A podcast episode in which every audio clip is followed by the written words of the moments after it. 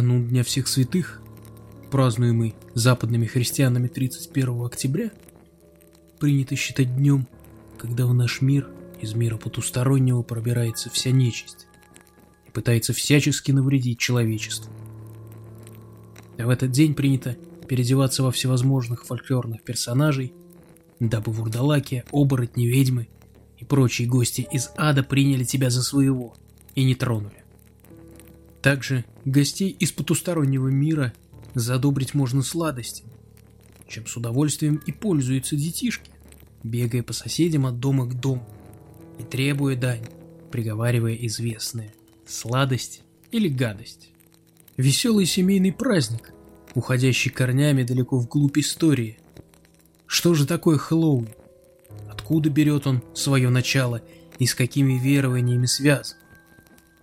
Об этом и не только поговорим в сегодняшнем выпуске.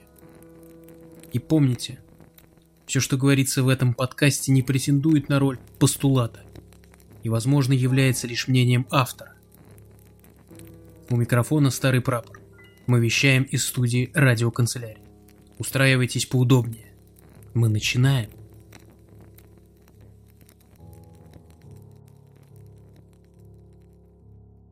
Вообще в разных культурах почитание мертвых – неотъемлемая часть жизни. Мы всегда скорбим по дорогим нам людям и память о них храним в глубине своих сердец. Собственно, а почему человеку свойственно горевать об умершем? Что заставляет нас переживать такие эмоции? На самом деле ответ на этот вопрос неоднозначен. Но если судить с точки зрения науки, то в первую очередь мы, как существа более чем социальные, горюем о потере контакта с умершим. А во-вторых, это страх неизведанного. Ведь самой актуальной загадкой человечества по сей день так и остается вопрос о том, куда же уходим мы после своей кончины. Если говорить о разлуке с умершим, то тут все просто. Причем дело не только в личном контакте. Нет, вспомните, как в вас вызывало чувство грусти, когда вы узнавали о кончине любимого музыканта или актера. А ведь вы даже не были с ним знакомы лично. Однако ваш мозг выстраивает логические цепочки и дает вам понять, что больше вы не услышите новых песен или не увидите новую киноленту данного человека. И что теперь есть только вещи, что он оставил после себя. Когда умирает ваш близкий человек или питомец, чувство утраты гораздо сильнее. Ведь вы были более близки и привязаны к данному индивиду. Но по сути, если бы вам однажды пришло письмо от некого вашего кузена Джона, с которым вы были близки, и в этом письме он рассказал бы вам, как счастлив, что наконец-таки женится и отправляется жить на остров Пасхи вместе со своей возлюбленной, предположим, Шарлин, стали бы вы так убиваться горем? А если бы Джон иногда присылал бы письма, в которых рассказывал, как прекрасно ему живется на новом месте и как он безумно счастлив, тосковали бы вы по отсутствию прямого контакта с ним? И я думаю, что нет. В этом случае вы даже радовались бы за своего родственника, нежели зная, что он покоится в сырой могиле посреди таких же гнилостных тел. Отсюда следует вывод, что люди во все времена не просто так следовали культу поклонения мертвых, не просто так придумывали истории про загробный мир, называя его на разный манер. Нет ни одного народа на земле, не имевшего бы в своем эпосе легенды о мире, куда уходят оставившие нас. Во все времена это помогало пережить боль утраты. А мысль о том, что в конце отмеренного времени мы сможем снова воссоединиться с дорогими нам людьми, согревала. Каждый народ по-своему чтил ушедших в мир иной. Например, согласно традиционным славянским верованиям, между земным и загробными царствами пролегала невидимая граница, которая не позволяла потусторонним существам проникать в мир живых, а живым посещать тот свет. Однако в особые дни границы между мирами приоткрывались, и души умерших возвращались на землю. В это время у славян принято было совершать поминовение предков. Обязательно готовили пышную поминальную трапезу, навещали могилы родных, чтобы принести усопшим подношения в виде еды, напитков и монет. Одним из таких дней считалась так называемая «задушница», отмечали которую в октябре. Ритуальная традиция этих празднований включала в себя разведение костров, которые символизировали освещение пути в земной мир для умерших душ. Практиковалась раздача поминальной еды соседям и нищим. На порогах жилищ домочадцы оставляли лакомства, дабы угостить родичей. Как правило, главными исполнителями задушных обрядов становились женщины. На территории современной Литвы в разные времена существовали так называемый День всех душ, отмечаемый в начале ноября. К зарождению традиции причастна языческая богиня вечности Велион, поначалу покровительствовавшая душам убитых животных, а затем взявшая под опеку и людей. На протяжении долгого периода всей истории литовцы, принявшие христианство позднее прочих европейских народов, отмечали Велинес в течение всего ноября, и в каждом регионе были свои традиции. Например, приготовление 13 особенных праздничных блюд и угощение ими нищих, которые, как считалось, имеют особую связь с духами. Другой популярный обычай – очищение на Велинес в озерной воде или в бане, которую после того, как в ней помылись люди, оставляли открытой, дабы ею могли воспользоваться духи и души умерших. А вот на индонезийском острове Сулавеси раз в 3 года устраивают фестиваль Манене. Во время него местные жители выкапывают своих мертвых родственников, переодевают их и проводят с ними время. Люди из народа Тараджи, а их более 1,5 миллиона человек, считают смерть главным событием в жизни и готовятся к ней с малых лет. Тараджи верят, что именно во время погребального процесса душа окончательно покидает тело и землю, чтобы начать долгий путь к Пуэй, последнему этапу загробной жизни, после которого происходит реинкарнация. Для того, чтобы облегчить этот путь, необходимо закатить большое празднество. На похороны зовут всех знакомых, друзей и родственников. Прощание длится около недели и обходится семье умершего от 30 до 50 тысяч долларов. Для многих людей это огромная сумма, которая превышает десятилетний заработок. Поэтому для Тараджи привычно годами держать покойников дома, пока живые родственники не накопят на достойное погребение. Когда-то, давным-давно, чтобы тела не разлагались, их мазали специальными листьями и травами. Сейчас же помогает формалин. Согласно поверью, до похорон часть души остается в теле, поэтому за усопшими ухаживают как за больными. С ними общаются, чтобы им не было скучно. Их регулярно омывают, переодевают и делают им макияж. Родственники боятся, что духи разозлятся из-за неуважительного отношения, поэтому рядом с телами всегда есть кто-то, а на ночь им включают свет.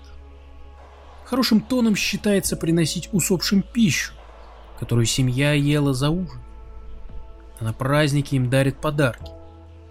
Чаще всего это сахар и сигареты.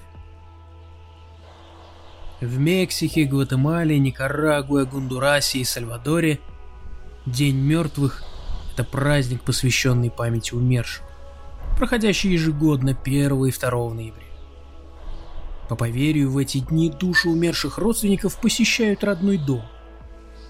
Традиция восходит корнями к индейцам майя и ацтек, которые приносили дары богини Миктлансиуатль, сооружали стены с изображением черепов. День мертвых стали отмечать на территории современной Мексики и еще древние народы, такие как Ольмеки и майя. По мнению ученых, ритуалы, связанные с почитанием умерших, отмечались еще 2500–3000 лет назад, в период доиспанской колонизации. В то время местные жители часто держали в домах настоящие черепа своих предков, как своеобразную семейную реликвию. Их часто демонстрировали во время различных ритуалов. Они должны были символизировать смерть и воскрешение, как можно проследить практически во всех уголках земного шара У всех народов есть дни почитания мертвых, дни, когда усопшие приходят повидаться со своими близкими. Людям проще подумать, что кто-то покинул их и живет теперь где-то за гранью реальности, а не сгинул навечно. С приходом христианства началась борьба с коренными верованиями и вместе с тем с обрядами и празднествами старого мира. Однако побороть тысячелетние устои церковники так и не смогли. Люди продолжали возвращаться к древним обычаям. Тогда-то духовенство и стало притягивать к значительным датам свои праздники. Тогда-то и вводились так называемые дни почитания уже христианских святых, житие которых, как полагают некоторые исследователи, было придумано, дабы закрепить в сознании людей их величие. Один из главных заветов христианской веры «Не сотвори себе кумира» смело нарушался церковниками.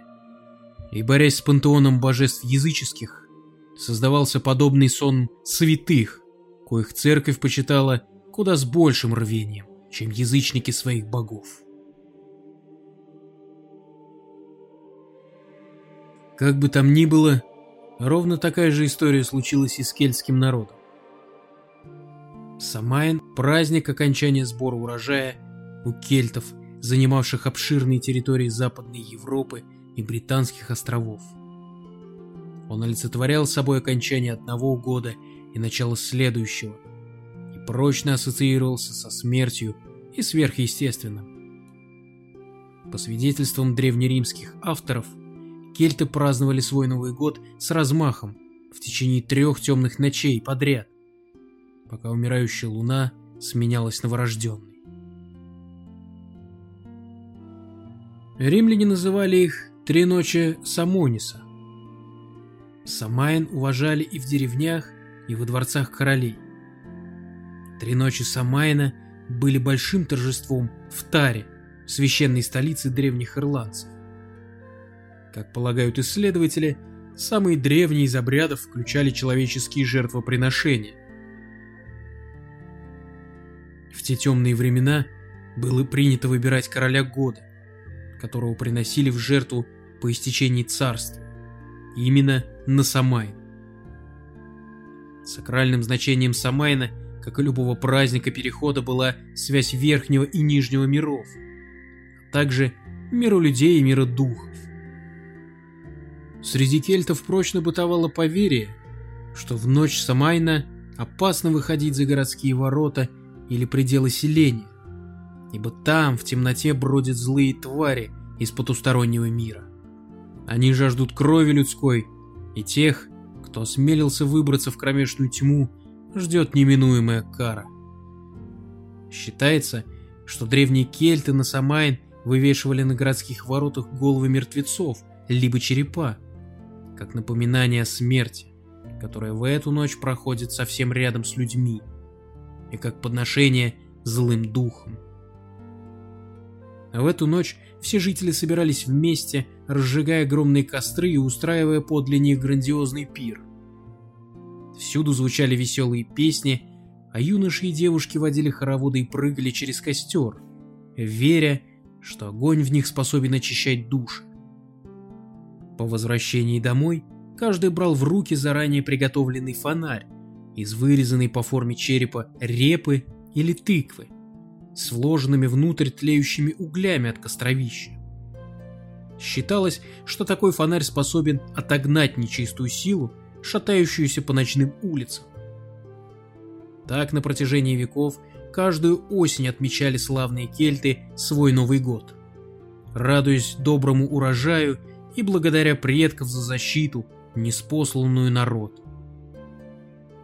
Пришедшие к кельтам христиане не пожелали мириться с тем, что глупые варвары не бьют поклонов в храме, а вместо признания собственной порочности и греховности предпочитают веселиться и радоваться. Священнослужители всячески старались запретить подобные беснования и вознесение благодарности не единому Богу, а умершим предкам. Под страхом расправы они склоняли местное население к отречению от старых традиций. Однако кельты все так же в ночь Самайна убегали в лес, жгли костры и веселились, что есть сил. Тут-то и сработало золотое правило: не можешь победить — возглавь. Так на свет появился праздник христианский, День всех святых. Что же отмечается в этот праздник? Ничто иное, как сбор всех святых. Так называют описанное в Откровении Иоанна Богослова поклонение Агнцу, олицетворяющему Иисуса Христа, которому все причисленные церковью к лику святых прибыли накануне страшного суда.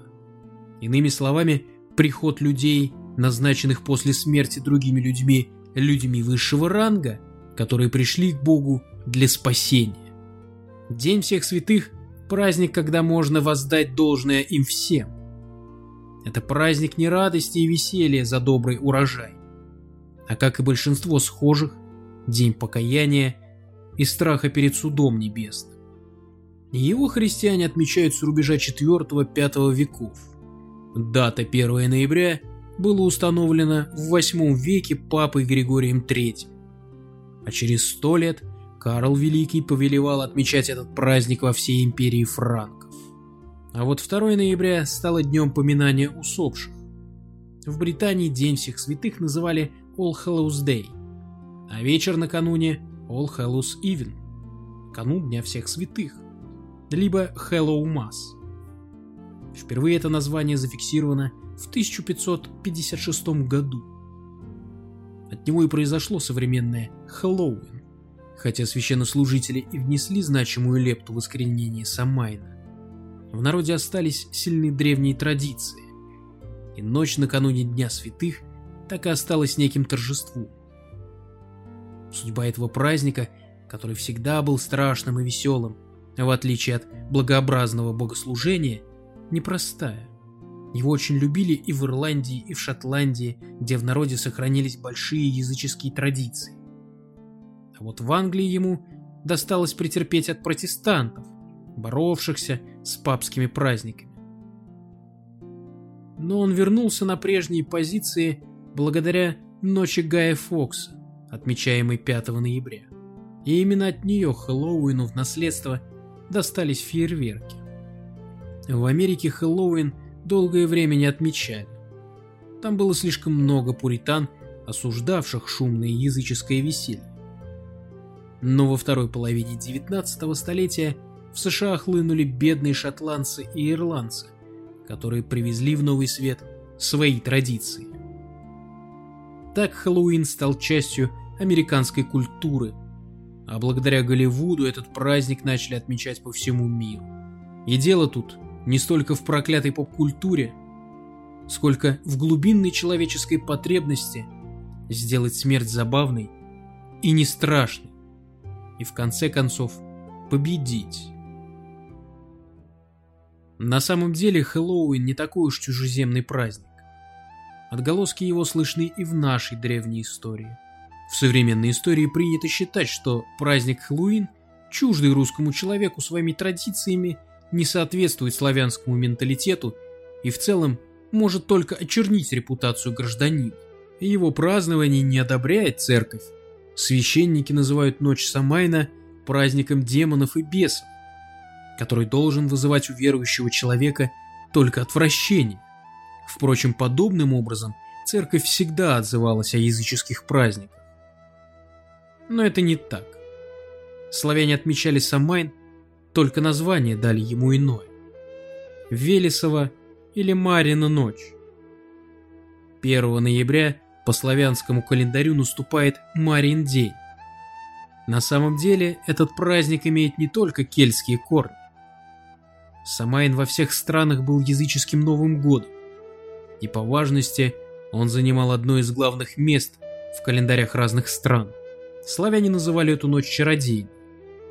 Наши предки верили, что кроме нашего мира, мира Яви, существует мир духов, Навь.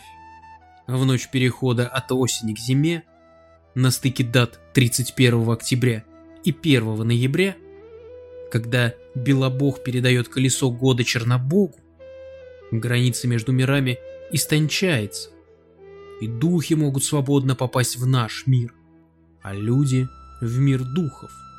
Стражем пути между двумя мирами был бог Велес. Врата Нави открываются до крика первых петухов. Усопшие родственники могут навестить своих близких только в эту ночь. Культ предков занимал особенное место в жизни славян. Их почитали, к ним обращались за помощью в трудные времена. У них просили защиты.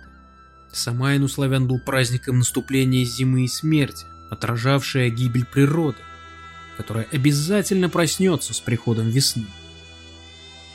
Зима всегда ассоциировалась со смертью в древности, ведь выжить в холодное время года еще несколько сотен лет назад было очень сложно.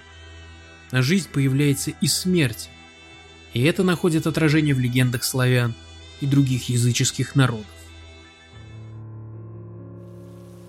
На самом деле, гуляя совсем недавно со своей семьей по осеннему лесу, я вдруг на себе ощутил некое присутствие чего-то необъяснимого.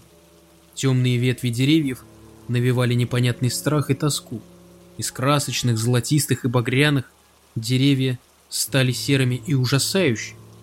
Темные тучи так заволокли небо, будто давили на тебя, а тропинки, усыпанные ворохом чернеющей листвы, кажутся ничем иным, как дорогой в потусторонний мир.